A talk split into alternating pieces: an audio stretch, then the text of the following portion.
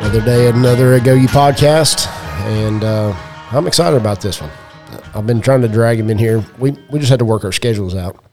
Uh, I've got is it Lieutenant Colonel? That's right. Lieutenant Colonel Adam Markley. So I'm excited to have you in. Blue belt, working on purple. Um, I would say, are you a two or three stripe? I think three stripes. Yeah, I would say you know about to get your, your fourth stripe and be it purple. Um, so I really enjoyed getting to, to train with you.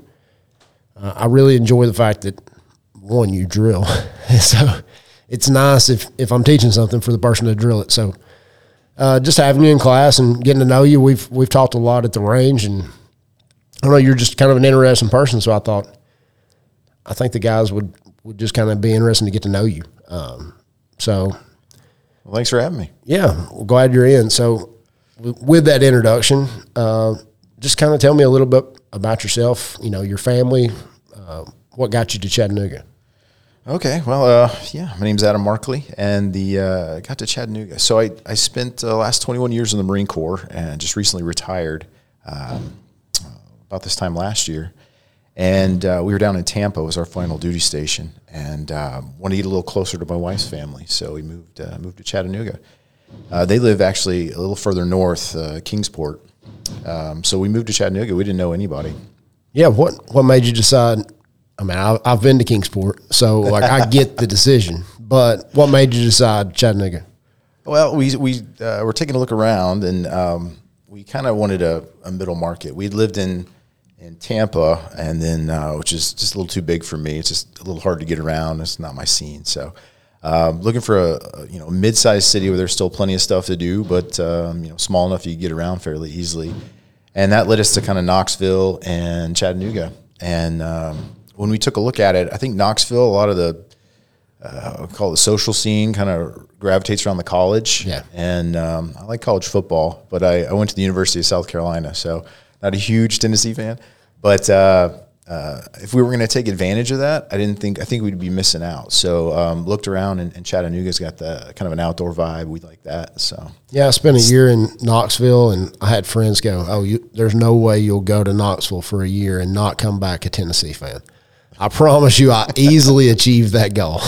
I liked them a lot less when I got back out of Knoxville. When the Bilo was r- orange, I was like, "That's too much for me." yeah, Um, so, yeah, I, I think it's a good pick. Knoxville's a weird town because a lot of it feels like a lot of small towns grown together. You know, it's like they've got 20 Walmarts because it's 20 small towns just squeezed together. Uh, so, yeah, I don't, I don't think you made a bad choice there. no, we're, we're really digging uh, Chattanooga. We're having a good time. Yeah, so tell me about your kids and your wife.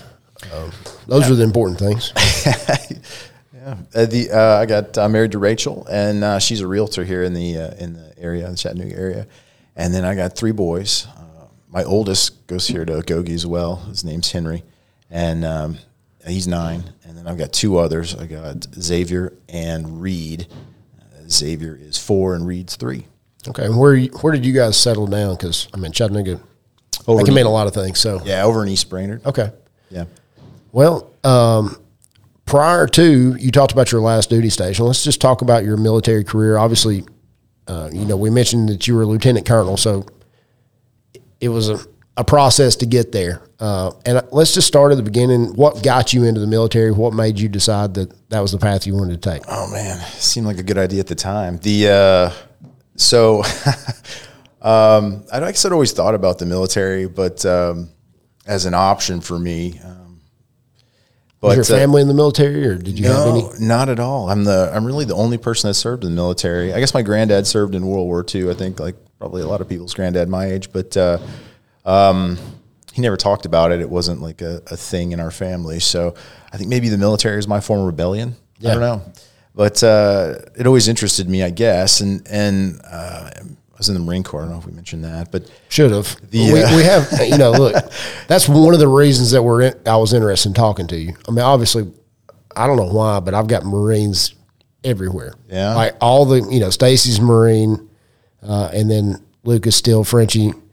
I mean, they're everywhere, everywhere. The gym just seems to, you know, I think it is because Stacy was a Marine. He seems to attract Could be, a lot yeah. of Marines. Not that we don't love all the guys and all the branches, but Marines definitely have a special place here at Agoge. Well, the uh, the way I got into it was uh, a buddy of mine asked me to go to the recruiter with him. Uh, I had no intention of doing anything with it. I was just there for moral support. And we walked in the door, and uh, the guy introduced himself. The recruiter introduced himself, and and uh, asked me what I you know what I was there for and all that. And I said I'm just here for you know help out my buddy. And um, he kind of gave me one of these like full body glances, and he's like, "Yeah, I don't think you I don't think you're right for our organization anyway." And, and I was hooked, right? Like, Yeah. the, Smart guy. a little bit of reverse psychology was all it took get me uh, to get me interested. And um, yeah, so I um, what I did was something a little unorthodox. I went and, and I enlisted in the in the Marine Corps and as a reservist, and then went to college. Um, so I did boot camp that first summer, right out of high school, and then uh, immediately went to college. Picked up an ROTC scholarship and when that happens, they won't let you uh, call it double dipping, right? They won't let you get money from both sides of the house, both the like a modified form of the GI Bill and a college scholarship. So they uh, moved me out of the reserves and into the the officer program. Yeah, and I went through college and got uh, Uncle Sam to pay for college, and on the uh, on the other side, I had a job waiting for me. So Well, that's worked out. smarter than most Marines that I know. So, Yeah, I mean, looking back on it, that was a huge advantage being able to come out of school debt free and have and have a job waiting for me. Though at that time, tell my age, but I graduated 2001, and at the time that was the whole uh, dot com bubble had yet to burst, and all my friends were getting out of college and, and going for these crazy jobs, and and uh, and uh, they're like, "What are you going to do? Why are you wasting your time with a you know government job? You can make real money out here in the real world." And then like a year later, the the bubble burst, and they're all looking for work, and I had a steady paycheck. I felt like a genius. But yeah, I came out in like 04 or 5, and everybody is in real estate and housing and mortgages, and they're like, what are you wasting your time being a teacher? And honestly, I was thinking, like, yeah, this little paycheck kind of sucks. But then the the bubble burst there too. Yeah. So yeah, it made you. pluses, minuses to everything, I suppose. There are. Um, all right. So tell me about. I know officers are different. So obviously, um, you spend time different places. But what was initially you come in as an officer? So you had a little. Yeah, so Marine Corps is a little different than other services in that they spend uh, as soon as you, uh, you accept your commission, you go to officer candidates, uh, officer candidate school, like a screening process. You make it through that, um, and you get your commission. They immediately send you to a, a school called the Basic School, creative naming in the Marine Corps. But the uh, you go there for six months, and it's just a how to be an officer school, uh, and they do that regardless of your job or your specialty. Uh, so I was in school with you know the pilots and the logisticians, everybody else, and when you show up, uh, nobody has a nobody has a specialty. Nothing's guaranteed, and then your specialty is is uh, you kind of uh, compete for it with your peers, your peer group, and uh, based on your your class ranking, your lineal ranking, you get to choose uh, a job specialty. You make a wish list, and they compare it against your against your lineal standing, and, and you get to choose your job. I ended up with tanks. This is what I wanted. It was my my first choice. So, because tanks are cool. Yeah, that's kind of Ultimate off road vehicle, the giant cannon on it. How can you go wrong?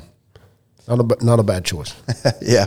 When the in Until you're in that that thing in the middle of the desert, I'd imagine. But I mean, well, yeah. Well, there's the worst places to be. yeah, That's been inside a giant armored box with a cannon on top. that's, that's probably true. but in my opinion. But the uh, yeah, so that I got uh, went through the basic school, came out. Yeah, while I was in basic school is when uh, 9/11 happened. Right. So um, I think that made my experience in the Marine Corps over the last 20 years kind of unique in the kind of grand scheme of things because I, I never knew a Marine Corps that wasn't at war.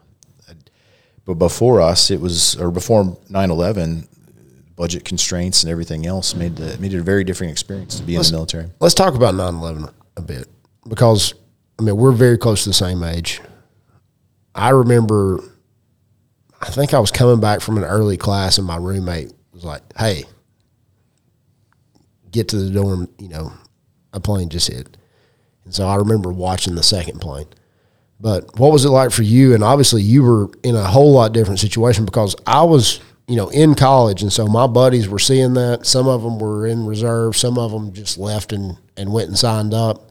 I mean, you know, I, a lot of my friends or guys that I knew, you know, took that as well time to leave college and time to sign up for the military. Yeah, well, I was I was in the military right at the beginning Yeah, of my journey. there. So I was I was at officer I was at this the basic course is where I was at, and we were we were taking the uh, UCMJ exam, a Uniform Code of Military Justice test, and uh, we got you got done with the test, and you could go back to your, you know, your little kind of like a dorm room. You go back to your dorm room and and kind of wait for the next class to start. And uh, one of the guys that had a TV was like, "Hey, look at this," and didn't even realize it was real. You know, it looked like a movie. I remember that feeling like, "Oh my goodness, this is this is real." And then you know, seeing the second tower get hit, it was just uh it's yeah, it's one of those surreal experiences, right? That that cultural touch point. Or if you're if you're an American of a certain age, you knew exactly where you were. at Yeah, the- we all when that experienced that. Absolutely, it's it's it's amazing to me now that uh, you know there's there's a whole bunch of people out there that didn't experience that, right? weren't born yet, or were too young to to have it really truly sink in. It's just um, yeah, makes you feel old sometimes, I guess. Yeah, just think about the people who've never flown on a plane without TSA. You know, Yeah, they think that's just normal.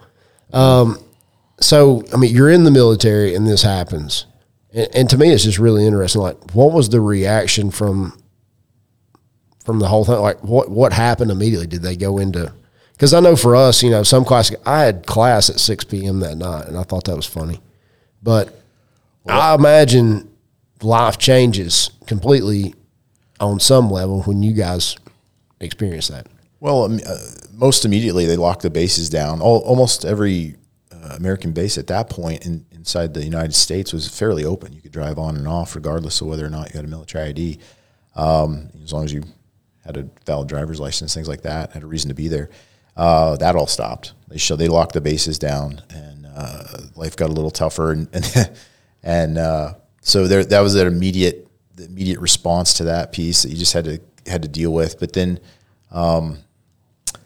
we were still going through school, so we had half of the basic school left, and then and then I had to go to. In my case, I went to the Armor Officers Basic Course, which is hosted by the Army. At that time, I was at Fort Knox, but uh, so it was it was going to be in it was another six to nine months before I knew I was going to hit the fleet.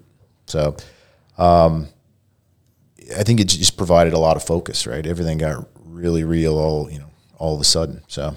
Uh, just provided focus to what we were doing because we didn't know what was going to happen next almost immediately, you know, I forget what it is, several days or months, they uh, they did the invasion of Afghanistan. Uh, but that was all very special forces driven, and there were some some Marines in that involved with them in the MEU.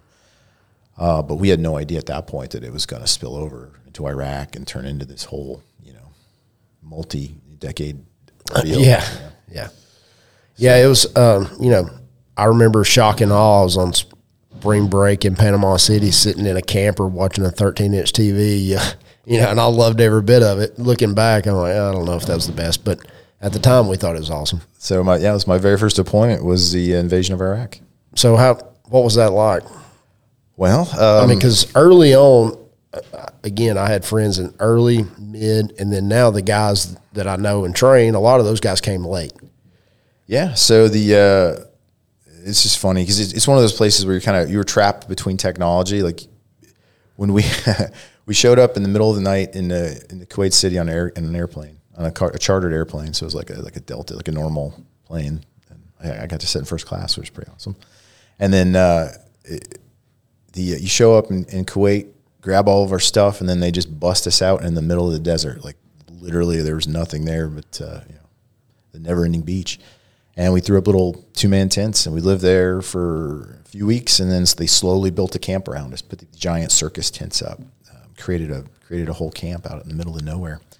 Uh, we stayed there for a month or so, maybe more, uh, doing some training ops. We were receiving vehicles. We were in tanks, right? So we had to receive these uh, other tanks off of the uh, the maritime prepositioning fleet. They don't you don't take the tanks that you train with in in the United States. They have vehicles that are prepositioned around the world that you, that you use. that are just for these kind of occasions.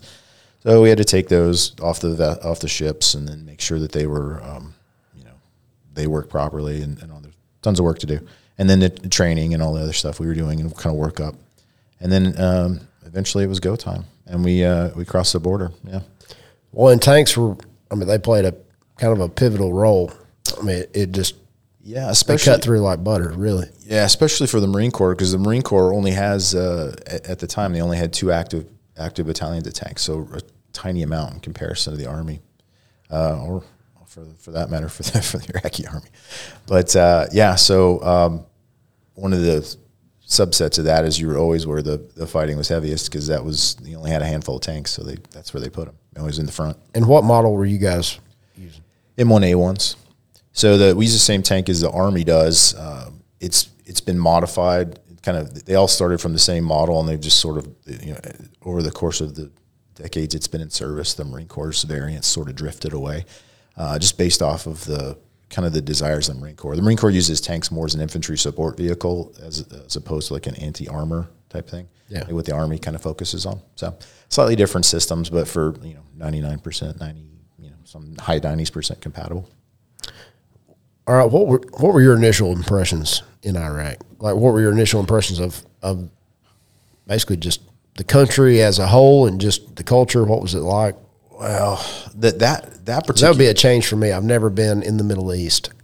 that particular deployment, we didn't. I didn't interact with with too many Iraqis, especially civilians, because it was it was all all go all the time. Right. We dealt with a whole lot of uh, you know POWs, people that were surrendering, uh, young you know young military age males. But that that's a pretty specific interaction, right? That's uh, Yeah. um, a lot of rounding dudes up and making sure they don't have weapons or any anything on them, and then and then detaining them and sending them on, sending them on. So I don't know if I'd count that. Um, honestly, we didn't uh, didn't really know what to expect. So uh, you hear rumors and stories, and uh, if you're watching it on TV, you probably knew more than we did. 'Cause Yeah. all we knew was what was going on around us, and and then the rumor mill that would filter down to us, which was never correct. So um, yeah, you. Uh, that was the kind of the aspect of it. You just didn't know, and we were moving so fast, especially in the in the beginning. I mean, we just didn't sleep. That was the other thing. It was a lot of sleep deprivation.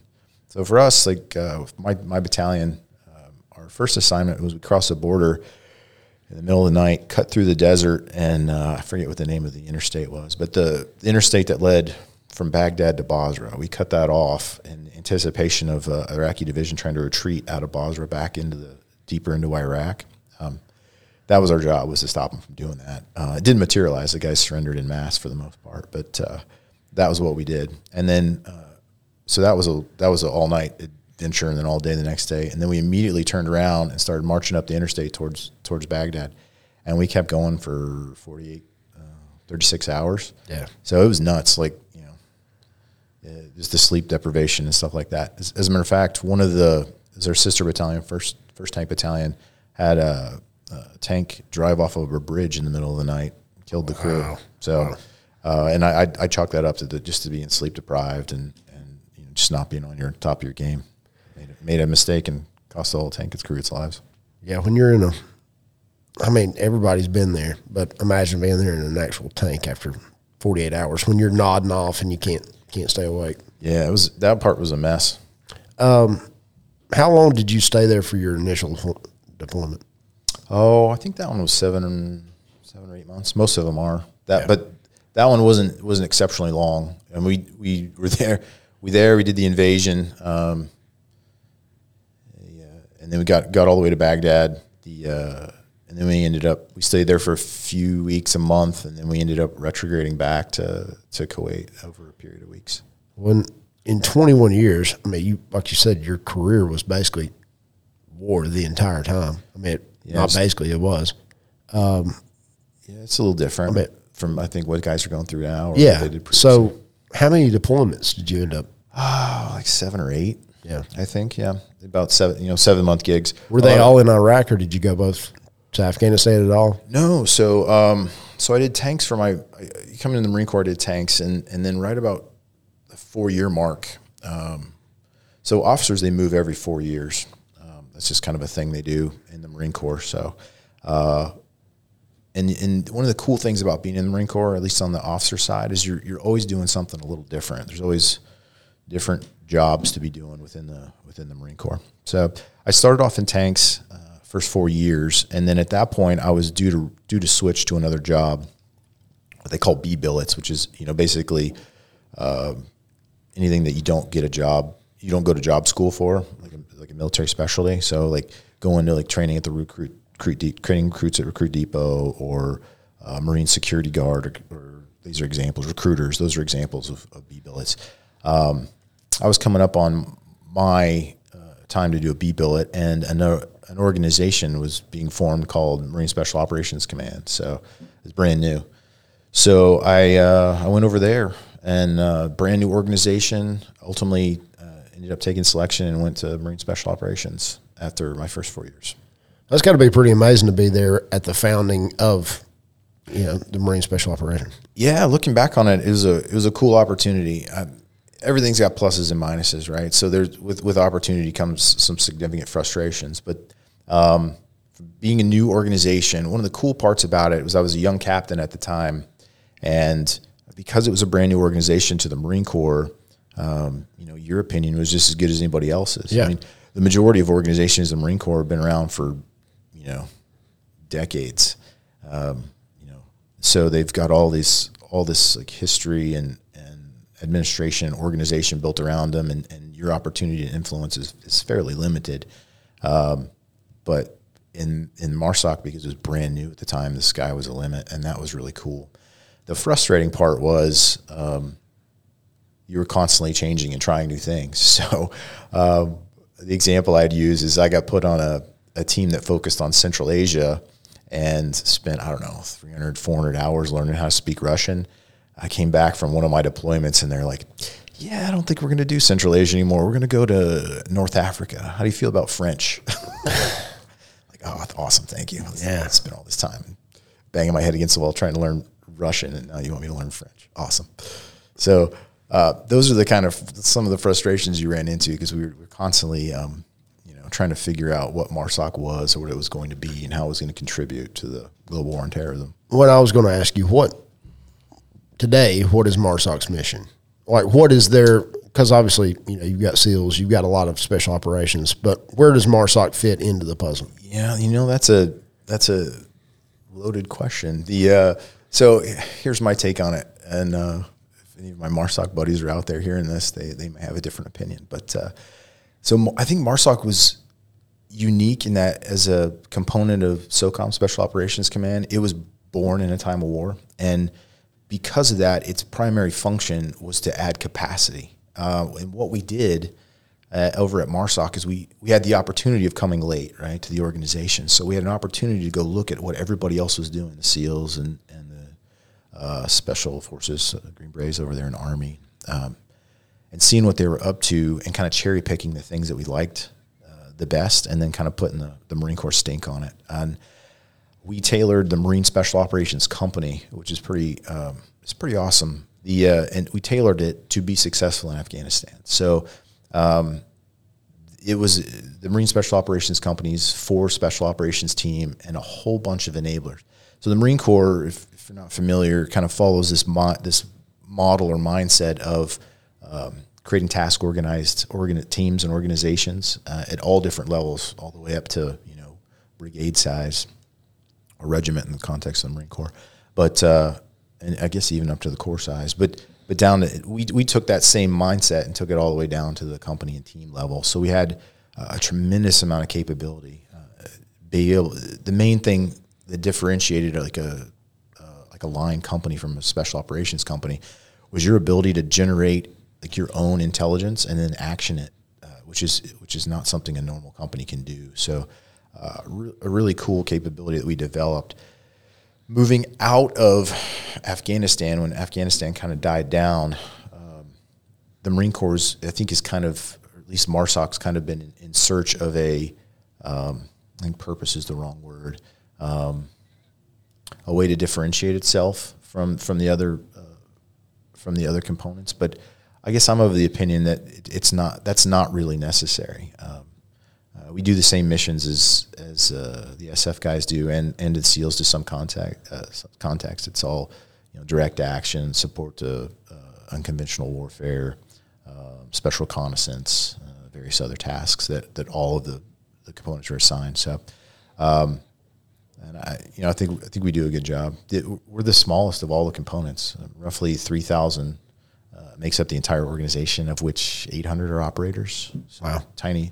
And it it makes sense if there's you know for for an organization that's developed specifically during a time of war and a specific war. Obviously, when that war ends, they're going to have an adjustment period where they're looking for yeah. what's next, and that, so that makes perfect sense that they would be in that situation more than others who came beforehand and were a little more established. Yeah, that and, and because we're so small, right? It's it's so difficult to own a niche. You know, yeah. if you're saying you know NSW is focused on maritime operations and and special operation or special operations focuses on uh, unconventional warfare, those are kind of their their niches, if you will.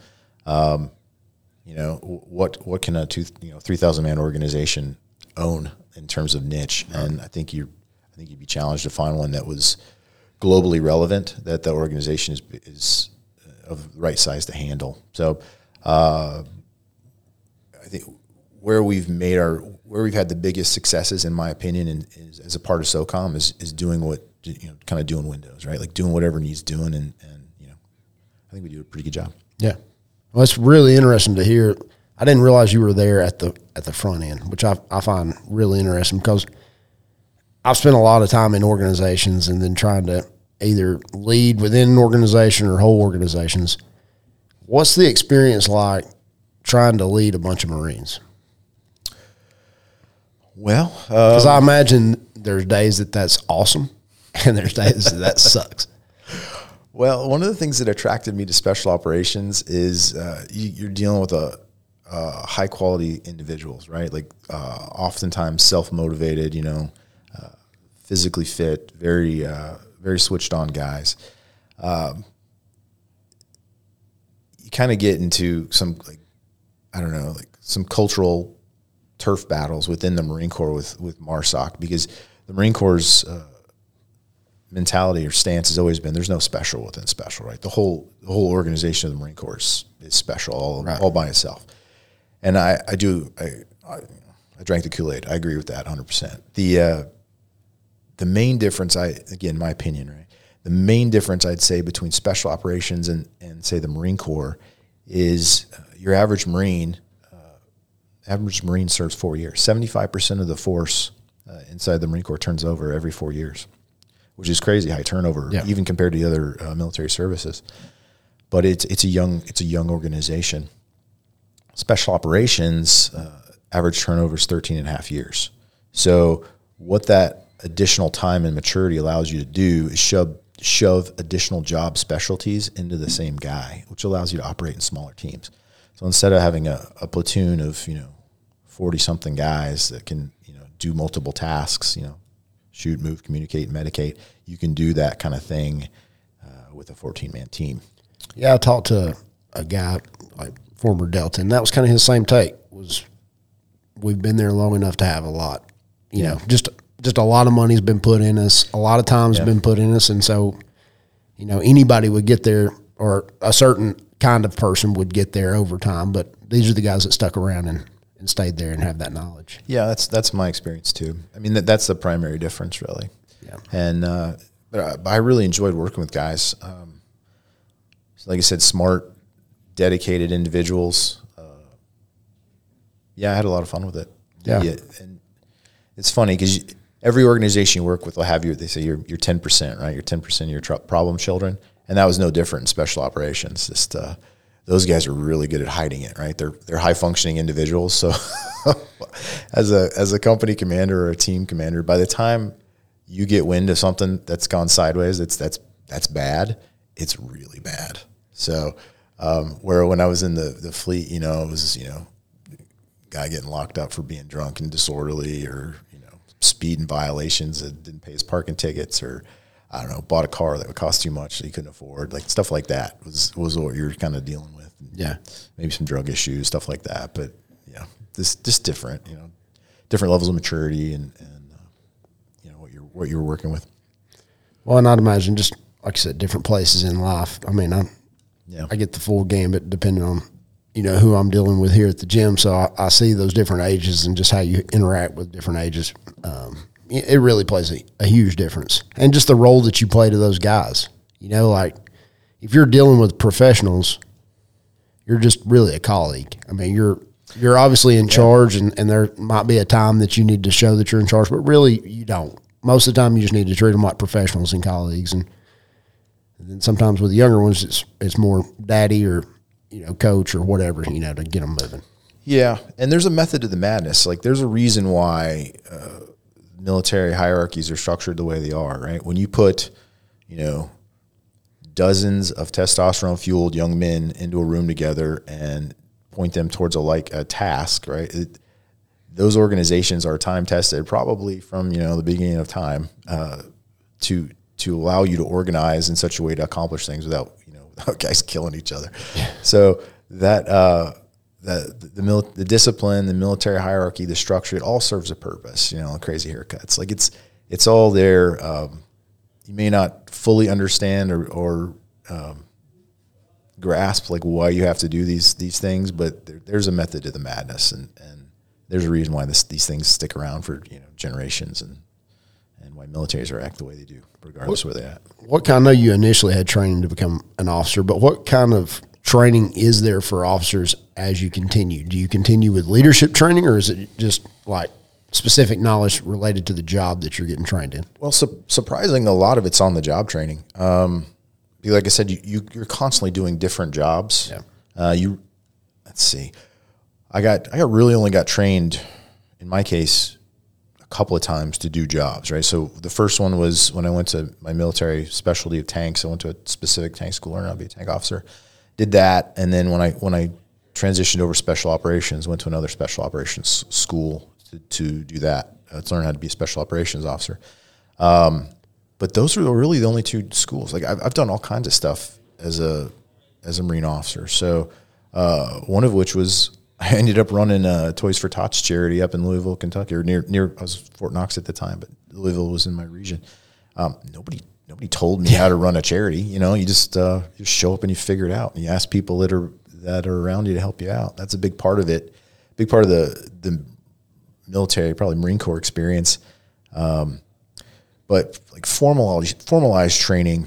Uh, so you got the basic school at the very beginning, uh, which is cool and unique amongst the the military in that they invest six months of you know paid time, your contract time, into teaching you how just how to be a basic officer, regardless of regardless of job specialty. And it also allows you to, understand the core competency of the, of the Marine Corps organization, which is infantry. So that's what they use as the model to teach the course. So You learn how to be a basic uh, infantry officer. But it that build it also, in my opinion, builds camaraderie across the entire officer corps. So uh, if you're a pilot dropping bombs from you know ten thousand feet in the air, like you've done enough infantry stuff. You feel know, for the guy on the ground. Yeah, you know what that guy's going through. Like, um, and you know, if you're a logistician, you know exactly what the you know the infantry guy's up to. So um, I think that's it's a, it's a hefty investment that the Marine Corps makes, but it, it's uh, that was a really cool school. It's it, I think it differentiates our, our officer corps from other services. And we have luxury being smaller, so we can afford to do that. But uh, so you do that, then you go to your um, your job school, and then typically um, by this, when you're a captain, you go to a captain's career course someplace, and that, that's really teaching you how to be a company commander. It's kind of the focus of that course. And then once you're uh, major major lieutenant colonel. Then you go to uh, command and staff, command and staff college. So kind of a master's level program where they uh, they're they're primarily teaching you how to be a staff officer. So um, which is one of the prime you know one of the primary functions of officers once you get to a, a certain level is to is to work work and run staffs. Yeah, we've talked a little bit about this, but I do want to hit on it. What what is the typical career path of a of an officer in the Marine Corps? You said they spent very little time actually. Yeah. So if, if you want to, if you want to be tactical, right? If you want to do that, enlisted is the way to go because you're going to stay, you're going to stay in the trenches doing the thing, um, probably 10, 10, 12 years before you get bumped into middle management, um, as a, as a, you know, gunner sergeant, master sergeant, maybe longer. The, uh, depending on your MOS, your military especially. Uh, an officer, um, it's not that case at all, right? I think uh, the tactical piece is really seen as, this is again my opinion, really seen as kind of a uh, kind of on the job training thing, or a, not, the wrong word, like a more like an apprenticeship to give you exposure, because the, the majority of your time will be spent on a staff, and you need to understand what the tactical is doing to to uh, to plan and, and and organize the operational and strategic level. So uh, typical career path, you'll spend a year or two if you're lucky as a lieutenant, uh, being a platoon commander, which is the coolest job ever. And then uh, you'll get bumped up. You'll be an executive officer for a company, uh, which is basically like being a mini staff guy, except you're the only guy. Yeah. you do all the work. Everything the company commander doesn't want to do, you do, and you and the first sergeant. So uh, that the company command or uh, like a company executive officer then you go away to do your B billet. That's three years. You come back. Uh, you do company command. If you're lucky, you get two years. So if, for those are counting at home, that's maybe four years if you're lucky as a platoon commander and a company commander being doing tactical stuff. Um, and then uh, a typical career path, you'll you'll get in, you'll go away for another B billet. You go back and forth between fleet and these B billets. Do that for three years. You'll come back. You'll be a staff officer. If you're lucky, you're you're an operations officer at a battalion and then uh, you'll go back, do another B billet for three years, come back, and you'll be uh, uh, you'll be a staff officer. But as a lieutenant colonel, if uh, if you're selected, you have the opportunity to command. There's another two years. So out of a successful, you know, twenty, you know, twenty to twenty five year career, you've probably got six years. You know, It's wild. being tactical, and the rest B of the time billet is staff. fifty percent of the time. You know what I mean, Yeah. or more. Um, you would think B might be like I get that you got to take that, but it seems like you would want to specialize a little more. Um, Well, yeah. So the Marine Corps treats its officers as generalists, right? They they see you as um, they, you know, they've got enlisted guys to be specialists and go deep into subject matter, be subject matter experts. What they want officers to do is be uh, to be leadership, to be middle management, basically. So the, their impression is they, they can stick you in your specialty, the one thing that you they taught you to do, but they should be able to stick you in a bunch of different generalized, you know, leadership positions, and you'll you'll function just fine. And the B billets is the that's the how, how the Marine Corps runs, right? That that's you know getting, Getting the crap done nobody wants. That's right. Well, no, nobody wants to do it full time usually, right? So, but it's super important. You got to make Marines. You got to go down to the somebody's got to go down to recruit depot and, and make the Marines. Somebody's got to recruit the Marines out out in the you know the hinterlands of the nation. Somebody's got to do uh, got to go up to the Marine Corps headquarters Marine Corps and be on the staff at headquarters Marine Corps. All the, all those things that uh, you know Marine Corps counts as B billets. But yeah, you're right. It's it's a big chunk of your career, especially as an officer. Um, it does make sense. Look, I've, I've always said in education it made no sense that they will look who's the best teacher. Let's make them an administrator, and that has nothing to do with you know it's two completely different skills. And you're like, really, the administrator needs to understand the classroom, but they have to have a different set of skills, and Yeah. that's one of the weaknesses of of education in general. Well, that's one of the things about that kind of drew me to special operations because I, I guess I always consider myself like uh, kind of like Peter Pan, right? I didn't want to grow up. I didn't want to become a staff officer, become a a real officer. So, uh, what special operations does is it allows you to extend that tactical time a little bit, which is a huge appeal, I think, to probably a lot of my community. So, and you know, instead of going away um, to a B billet, you go back, you go to you go to Marsoc, and you you do another, you do team time, which is basically a like platoon commander time again, and then uh, as a captain, and then you get a you get another bite at the apple uh, to be a company commander as a major. So you're just uh, you're kind of elongating that tactical time a little bit in that uh, in that specific job specialty. What were a couple? We're going to move on, but what were a couple highlights just from your time in Marsoc? A couple things that Well, when I was Stuck a, with you. when I was a team commander, we like I said we were on a Central Asian team. I guess one of the like writ large in the Marine Corps, the opportunity to travel and see things like that was that was awesome. Like I really appreciated that. And one of the big things I took away from that, looking back on it, uh, because the Marine Corps doesn't send you to tourist destinations, right? So, um, was you, you got to see how a probably a majority of the, po- the world's population lives, and um, and just how lucky you are, like how you won the lottery just being born in the United States. Um, wow! So uh, that really left an impression on me. Um, and I've tried to carry that with me. Right, it's just it's it's to the gratitude of, of just being born in the United States and all the opportunities that are presented to us. But uh, yeah, as a team commander, um, I guess as a as a young lieutenant, I did the invasion of our of our Iraq, and then I uh, turned right back around and went back to Iraq for OIF two TAC two, where we did the Fallujah fight. So I was in the, the second Fallujah battle. That was a that was a nut. That was a a mess. But uh, we did that one. And then I came back. That's when I went over to MARSOC. Uh, did a year of training there, and then ended up uh, deploying with my team several times to Central Asia. Uh, we were chasing drug runners, basically. So the Taliban in, in Afghanistan was was funding their enterprise through black, heart, black, tar, black tar heroin. So we were working with these, all the different stands, uh, Tajikistan, Kyrgyzstan, Kazakhstan, to try to limit the drug trade that was flowing up through the stands into Russia, ultimately over into Europe. Um, so we did that, just chasing drug runners and, and working with the, the local militaries there for uh, a couple years. And then uh, got done with that. Uh, another highlight. I came back to MARSOC, was a company commander, went to North went to North Africa and worked on the Libya problem. So this was after the ambassador was killed. Yeah. Uh, this is like a year later.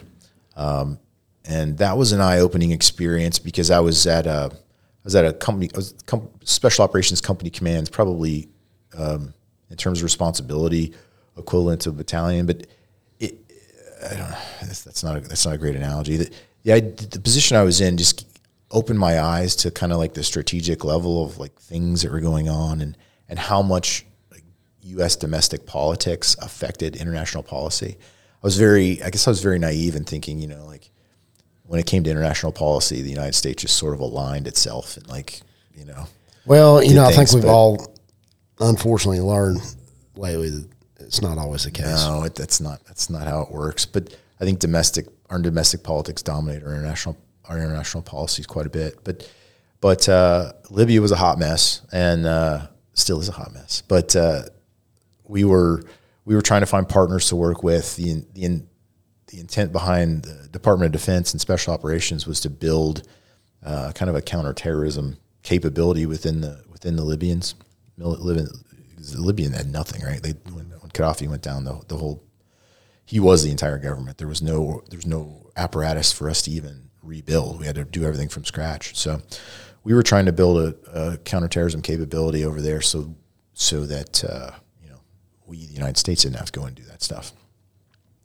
And it was it was just a mess uh, from Jump Street, trying to find a place to in in Libya to train, trying to find the right people to train.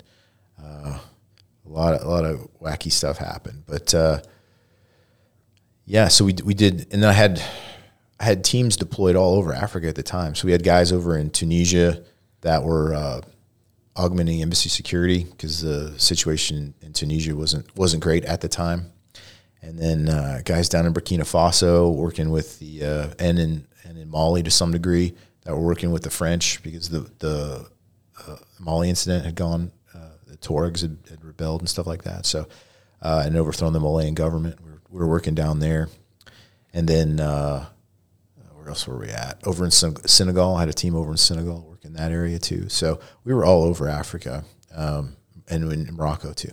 We ended up in Morocco. So. Um, just a completely different experience, right? So yeah.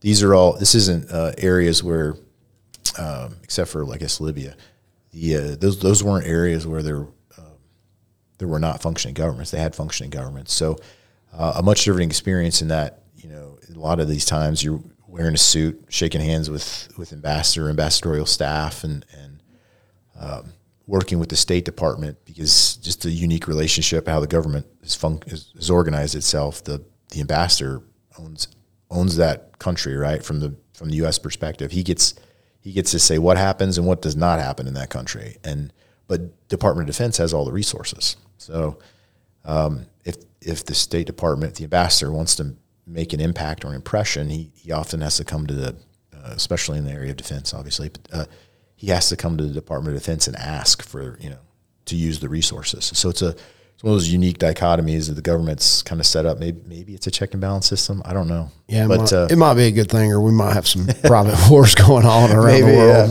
Yeah. I don't know, but that's kind of how it played out in my mind. So um, just uh, just one of those interesting experiences where you got to like got to go to embassies and and work with uh, defense attaches and and uh, you, know, you have to follow the rule of law in the country and, and understanding that and what your role was and, and how and who you're working with and interacting with partner nations that was that was interesting. So I did that as a company commander, and then uh, I guess my I went over to Iraq again several years later. Uh, but this time I was I was actually I was uh, doing my penance. They finally caught up with me. I ended up having to do a B billet up at the headquarters Marine Corps as a staff officer. Was a special operations liaison up there, and uh, so I ended up I snagged a deployment over to Iraq as a as a staff officer, and I wound up as the only American in the in Bag in the it was called the J7. It was a, the organization that was focused on training Iraqs, Iraqis for the fight in Mosul. If you remember that, it's from several years ago. I think it's like 13. Yeah. But uh, the uh, maybe it's, it was later than that. Whatever year it was, the the the Mosul fight. So um, we were training brigades of Iraqis, which is uh, a little, different. So we were tasked to train nine brigades in, in I think about a year. So there for for a short period of time there, I was the uh, probably the largest arms dealer in the in the Middle East. We were moving Humvees, thousands of AK forty sevens, millions of bullets. Like it was. You know, so you guys had to outfit them. Oh yeah. In addition to training, soup to nuts, man. Like we we were creating these uh, these brigades from whole cloth. The only thing the Iraqis provided was the was the warm bodies. How do those guys hold up? Uh, well, like everywhere, there were some some that were really good and some of them that were not. Um, some of those guys, man, wow! Like we ran into there's some of those battalions that they've been fighting for decades too, yeah. right? At this point, um, some of those were some really hard dudes. Like there was uh, one of the company commanders that I met. He'd been he had been shot. Um, he got shot in the thigh, and then like he was on crutches, and he was still observing training with his guys. And then you know less than six weeks later, he was he was back in combat. So just like tough dudes, and and uh, but there were a lot of them that weren't weren't great either. Um, a lot of them didn't want to be there. It wasn't you know they were they were all you know conscripted. Yeah. So uh, and and just a very different culture too. Um, level of capability, the, the, amount of training they received, uh, amount of equipping, and then there's some some significant cultural differences that just made them just made it different than than working with a Western army. So, how did it feel? And I guess most of your time was spent in Africa and Iraq, but what did that what did that Afghanistan withdrawal look like to you? Hot mess. There's n- there's not been much that's pissed me off more, yeah, like, than in the military wise than that when I just watched. Yeah, that's is a hot mess. Start hearing so I don't know. And then you're getting into the realm of opinion, right? But it is, but that's what this is. The it was a hot mess. The uh, I think personal opinion. I'm not sure that Afghanistan ends a, like ultimately ends a different way. I think you, you, we probably have to withdraw, but I, I, I, feel like we could have done it with a heck of a lot more grace uh, than what ended up happening. So. Um, uh, that was that was disappointing to say the least. But uh, well, it's one of those situations where, look, the weapons and stuff lit, staying that sucks. That pisses you know. You shouldn't leave your yeah your enemy's arm. But what really got me was the the folks that helped and contributed, yeah. and then you ditched them. Absolutely. And and to me, that's the thing that America's got to be different at than the rest of the world. The weapons matter certainly, but probably not as much as people think, right? Because it takes a lot to keep weapons, maintain weapon systems, especially the complex ones, aircraft, vehicles, I don't know, stuff like that, like missile systems, like anti-aircraft systems and stuff like that. That takes a significant amount of technological know-how to operate, and it takes some a significant amount of know-how and parts to keep running. And then, I mean, within within less than a decade, most of that stuff will be be junk if it isn't already. And then small arms, you, you can get those anywhere, right? So, um, yeah, it's not great. It's not great, but uh, but the people, yeah, um, those those people that. Uh, bet on us and, and turned out to be. Yeah, how was that in Iraq? Like, I mean, how are the folks that? Because obviously there's some folks that don't want you there, but you know, what what percentage of the population And I'm sure that changed over the time from the time you got there to the time you left. So I have no idea, but I will say, like the last deployment I did, I ended up working a lot with the Iraqi leadership, a lot of Iraqi generals, like because you had to do all the coordination, right? I had to make sure all the bullets and stuff were at a certain location when the the people were going to show up, and I had to make sure that the trainers were there to train them.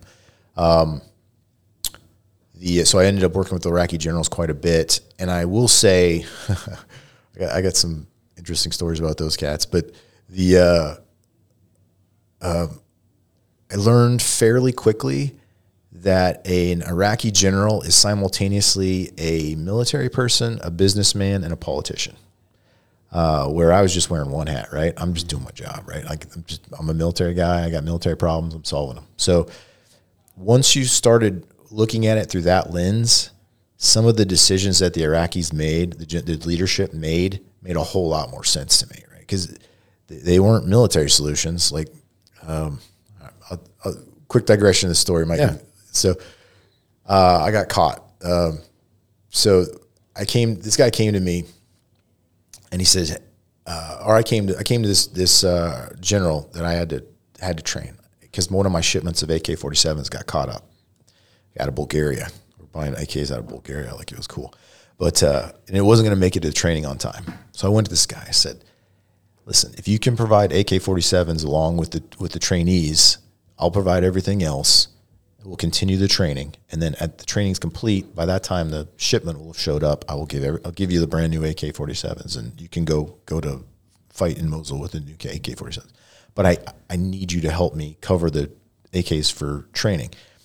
You think of one thing Iraq would have in spades is AK 47s. You definitely would. But uh, uh, he's, and of course, he's like, "Yes, my friend, we can make this happen." So, uh, a couple days before training day shows uh, comes, and a I'm not kidding you, a dump truck shows up with the most busted rifles you've ever seen in your life, and so our guys were going through them and looking at them, and like, these are battlefield pickups. They're like, you can tell, like these are these are like garbage. They've been welded together. A lot of them missing stocks. Like it's just they're just garbage.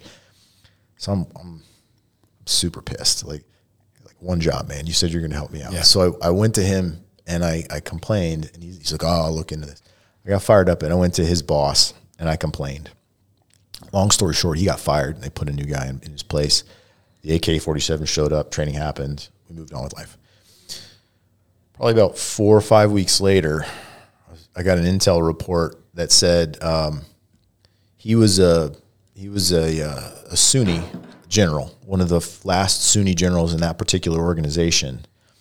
And what had happened was his underlings had set him up to take the fall uh, by making him look bad in front of the front of us, from the Americans, and uh, putting him in a position where I insisted that he get fired.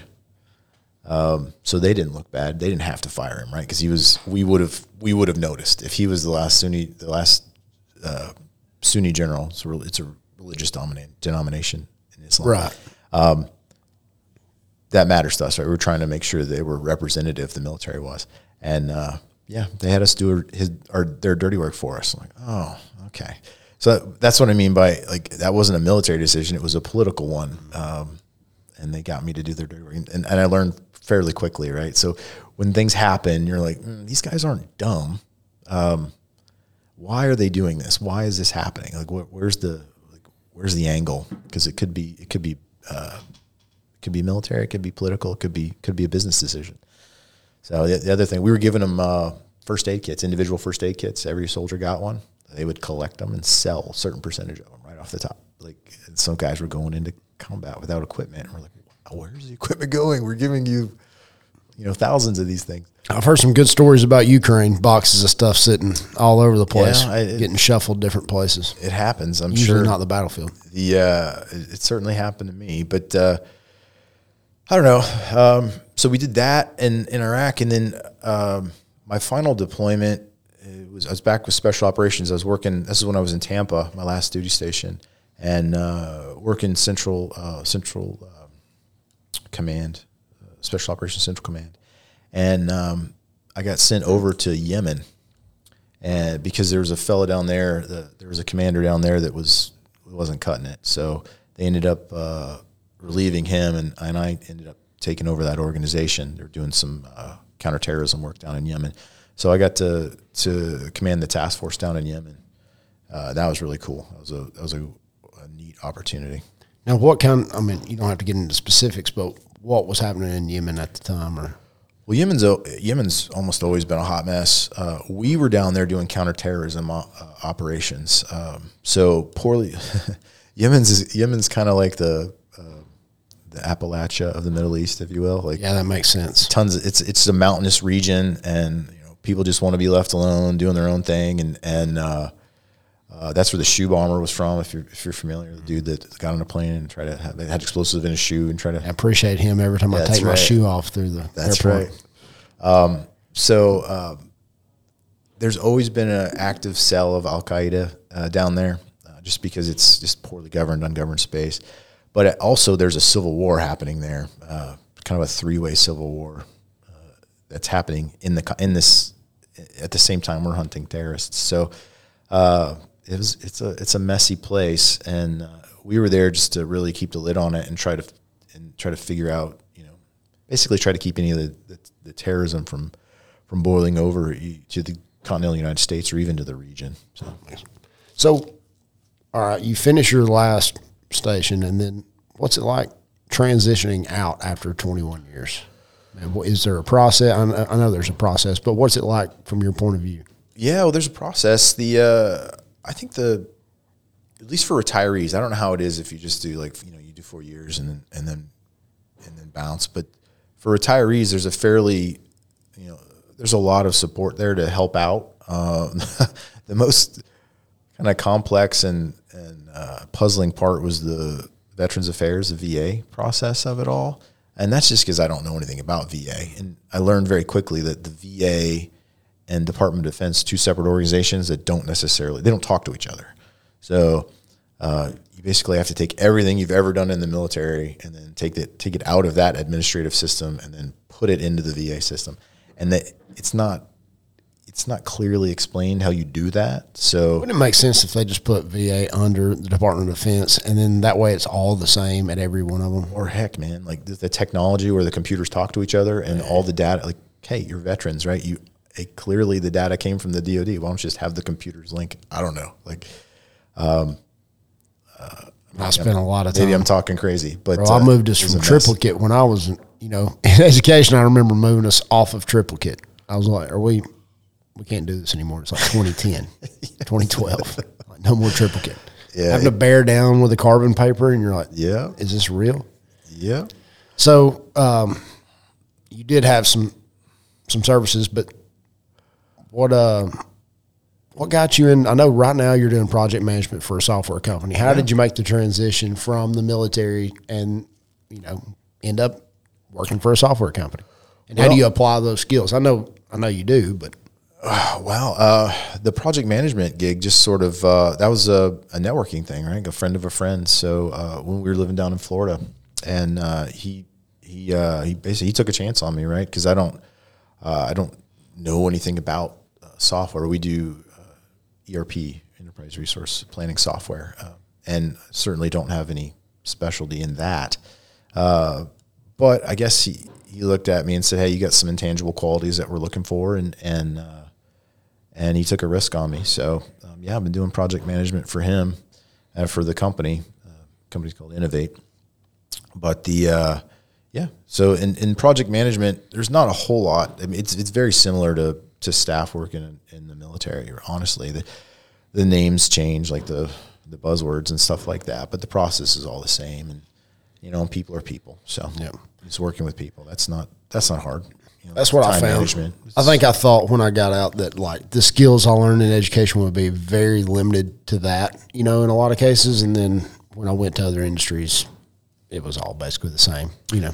Yeah, I mean, there's definitely that as you, you know, at least my experience, like moving from industry to industry is you're drinking from the fire hose that first Yeah. year, probably more if you're, uh, you know, Well, and I should have said from a leadership perspective because I've always been in those same kind of positions. Versus, I mean, if you're in the weeds doing something different, Yeah. and obviously you got to learn terminology, and that's really difficult. Absolutely, and and just have know enough about the. I mean, if you're managing people, right? If you're managing people and and not things, the uh, you need to know enough to understand what's happening and what the guys are doing and how you know how long something should take and you know, things like that. But um, you know, it's all. It's not hard. It's just you, you know, as long as you apply yourself. And I, I guess I'd take a look at it as I got a lot of sets and reps doing the leadership stuff, right? So that comes fairly easy. The time management piece, that's all fairly easy, uh, which allows me to focus my time on learning the technical stuff. So, yeah, that was a little bit like my transition to fiber. You know, I just I had to walk in there and be in charge, and you just got to learn as much as you can and just ask as many questions as you can. Yeah, just understand that yeah. it's okay if you don't have the answers, especially if you're not. It was different though. Like, all right, so you build up 21 years of just very specific knowledge. So I'm sure in your field in your time, people would have to come to you to get the information. And now, like when you're on the software side, you're never that guy anymore. Like I was in leadership, but I also just knew more about the topics than a lot of people. You know, you have that industry specific knowledge. Yeah. It's nice to have. You know what I mean? It makes you feel yeah. like one competent and comfortable, but moving away from that and not having that anymore, it does kind of change how you have to lead. And I, I think you're never going to be as good in those situations as you are when you're really passionate and understand, you know, but for sure you can be very competent and yeah. an expert.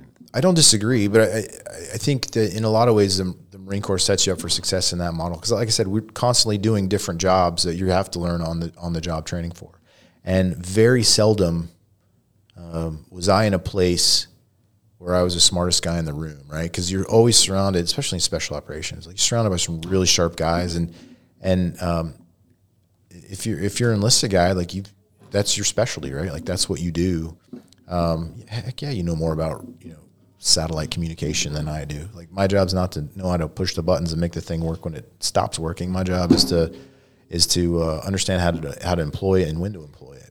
So uh, it's still different, right? And and I think that set me up for I don't know the idea of you don't have to be the smartest guy in the room, right? As long as you can communicate well and, and contribute to the organization by you know pointing pointing everybody in the right direction, get everybody row, uh, you know, to the same cadence as you go. Like th- that's that's what you're adding to the to the organization. Um, and yeah, subject matter expertise helps a ton. Uh, and the smarter you are, the better off you'll be on the subject, but uh, you don't you don't have to be you have to have you don't have to be deep to to be to contribute to, to the success of an organization. Sure. So what what got you into jujitsu? so um, uh, ever since I was a lieutenant, I've just had this thing where I, I I never really had like a hobby I was super passionate about. So I, I just kind of try other people's hobbies. I guess would be yeah. the best way to do it. So I'd always, uh, and it just sort of worked out. Like every time I switched duty stations, which is about every three years, I would just I'd find somebody that was passionate about something, and I would do that um, with them. So and, and I've done you know, triathlons, and I did boxing for a while, and, and just a bunch of different activities. But when I got to Florida, my last duty station, um, my oldest was I guess what was he? He was like five or so and I wanted to get him involved in something athletic. Um, I was kind of looking around and and I was talking to some guys and and uh, at, at, five years old, right? He's not a whole lot you can get involved with, phys- you know, physically, but uh, I remember talking to some guys and, and they said, you know what? I've never met a kid or a person that was a wrestler or uh, like a gymnast that wasn't just a just a strong dude that had a lot of you know body awareness, proprioception.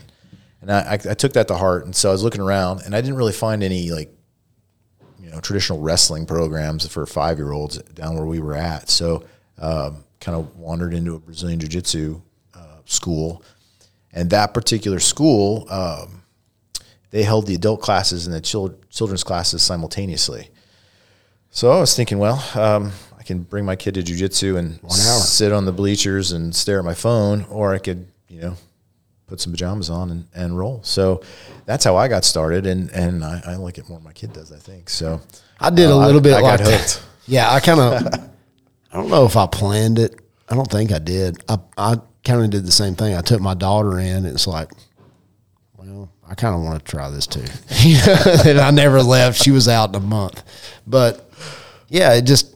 I don't know that that was why I did it. I think I did it for her, but I was just so interested in it, and I'd always, man, I I remember being 15 and my uncle buying the pay per view, and I thought that was so awesome that I got to watch a live UFC. So I've been hooked since then. I I just always really liked it. I just too poor to get into it until I got a little money of my own. Yeah. So I um I never was into I, I did some wrestling in high school, but honestly that was I had to deal with my dad as long as I was uh I was getting A's and B's in school and and was playing a sport. He'd help me out with my car, uh, my car payment.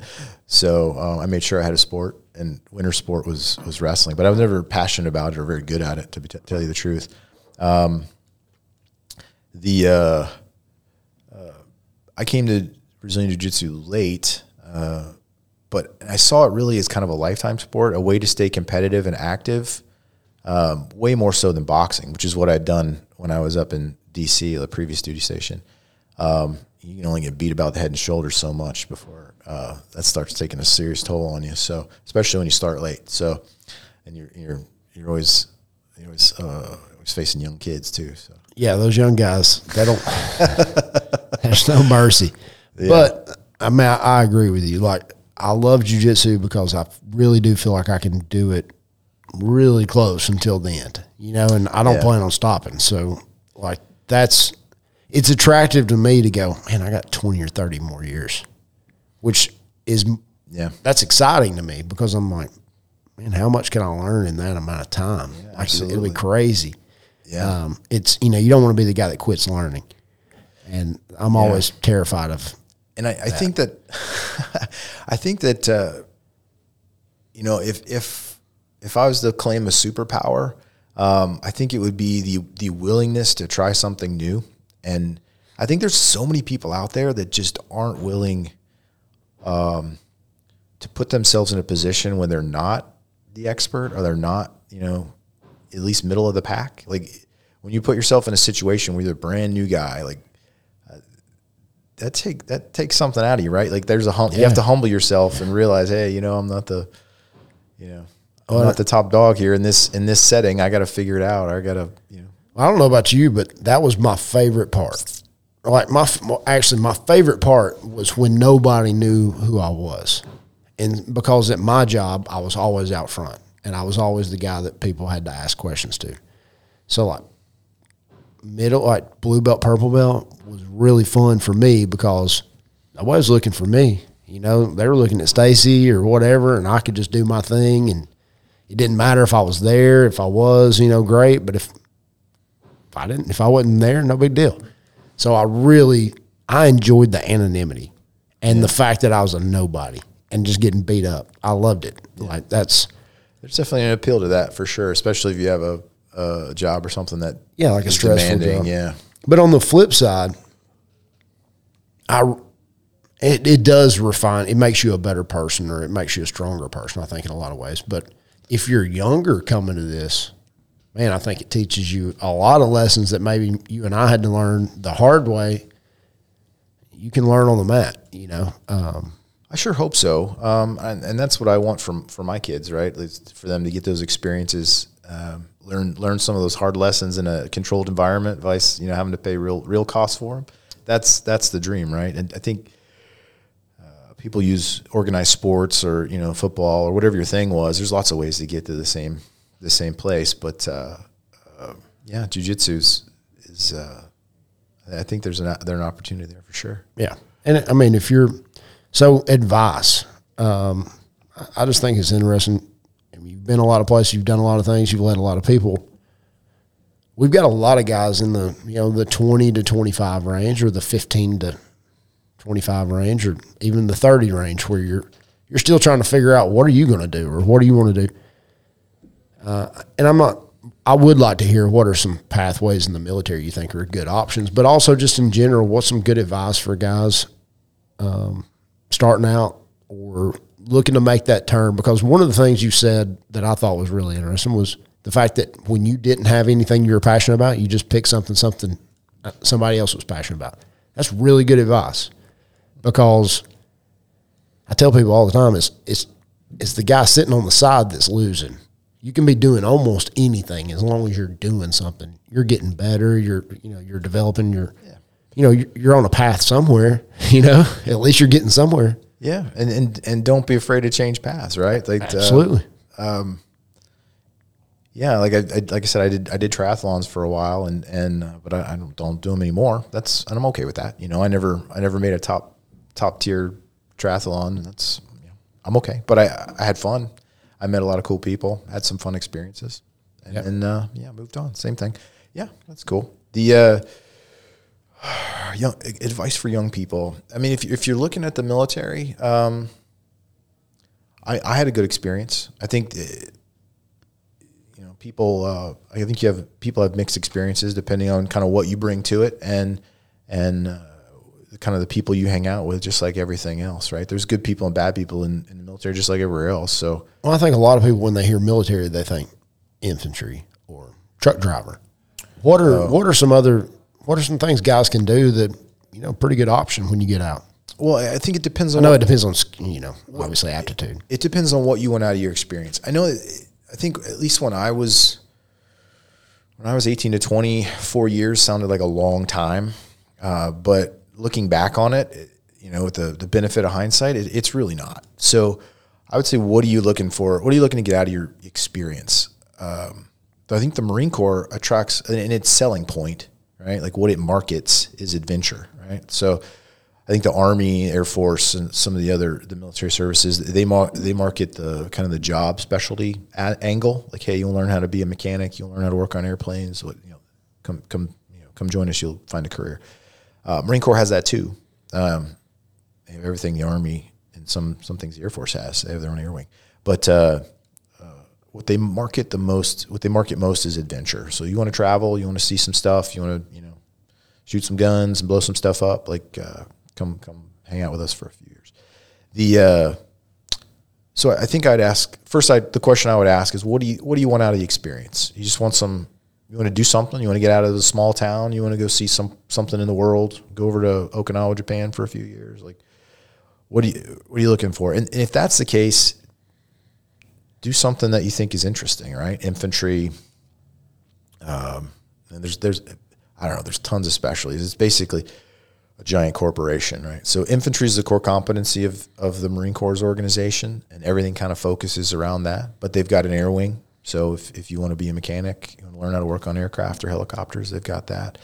Um, you want to work on trucks, you want to shoot uh, artillery pieces, you want to work on high end missile systems or shoot those, they got those too. Like, um, uh, they used to have tanks. They've actually gotten rid of tanks, which makes me sad. A little That bit is uh, sad. yeah. But uh, I, I guess I understand why they did it. I just uh, hurts hurts my heart a little bit. But uh, they've got just about everything else. Uh, I think there's forty some odd different uh, specialties that you can choose from, and uh, cooks and everything else. So uh, take a look and see what interests you, um, and then. But but I think if you're joining the Marine Corps, it's it's really about. I, I guess what I would I would say is four years isn't that long. If you're in a position in your life where you need a little extra time to just mature, Marine Corps is a great place. I tell people the Marine Corps is the easiest job you'll ever have. Like, get a haircut, do what you're told. Like, if, if you need a little more time, a little more time Well- to mature, and and you want to see some stuff, and and uh, before you want to go to school or you want to come back home and and work at your dad's business, like, um, yeah, go do that. And I will say, getting out of the Marine Corps and uh, like transitioning to civilian life, uh, there's still a network there, right? So, um, you know, you mentioned that you're a Marine, and and inevitably somebody else has has been in the Marine Corps, and it doesn't matter if it was you know 20 years or 20 minutes. Like, there's a an instant instant thing to talk about, and and you can start building relationships and building networks that way too. So. Uh, regardless of what what you did, I think I do appreciate that. Like networking to me has been maybe the whole key to like my success. And I didn't try to. I wasn't. I wasn't trying to network. I just happened to meet good people. I liked them. I tried to. You know, if I could help them, I'd help them, and it's it's paid off a, a lot of different ways, a lot of different times. So Um, I definitely get that aspect of it. And Marines are kind of the same way as jujitsu. Like if you do jujitsu, or especially if you train at Agoge, you know, you're not by yourself. You know, like if you might be in a situation if you see somebody like they got all right, all right they got cauliflower ears or they got a shirt on, they're I can talk to this guy or this guy gets me if if I don't know anybody in the room, there's one guy. And it's probably a lot like that for Marines.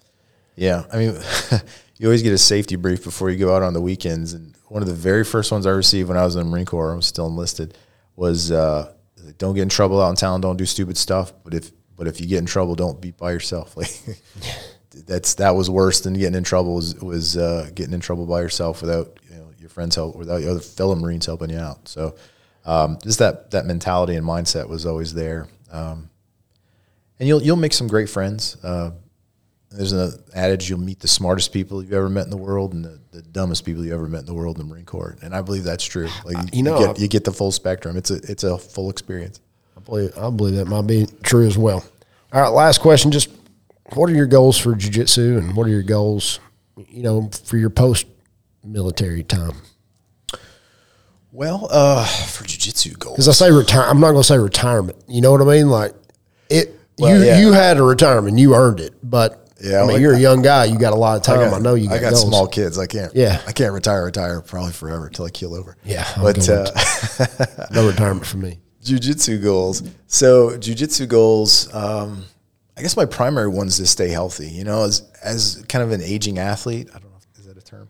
Yeah, it's a real term, buddy. If it's not, it is now. It should be. As an aging athlete, the, the the primary goal is to stay healthy so I can stay on the mat. And for me, that's that's another ego check, right? Because you know, you used to be able to do anything, and then the next day you'll be fine, recover. Um, I still think I, I can perform at a fairly high level at this point, but but the recovery time is just so much longer. Are you on testosterone?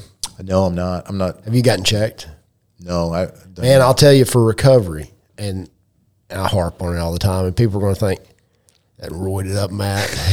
I literally take the minimum. I mean, I take so much less than everybody because I'm so lazy about taking. it. I'm so forgetful about taking a shot. But like half a cc a week makes recovery, and and as someone who is, you know, go to the doctor, get diagnosed, you know, but for real, jujitsu just saps all that testosterone. It's so um, it breaks your body down constantly, and so having that, I used to spend you know I train on Monday, recover, recover, recover, train on Wednesday, recover, recover, recover, ice baths, Epsom salt, massage, anything I could to get to Saturday, and I get to Saturday and it's same thing to get to Monday. Yeah. And three was all I could put out. And, you know, now I'm able to do, you know, five, six a lot of times and I feel a lot better. So That's awesome. Yeah.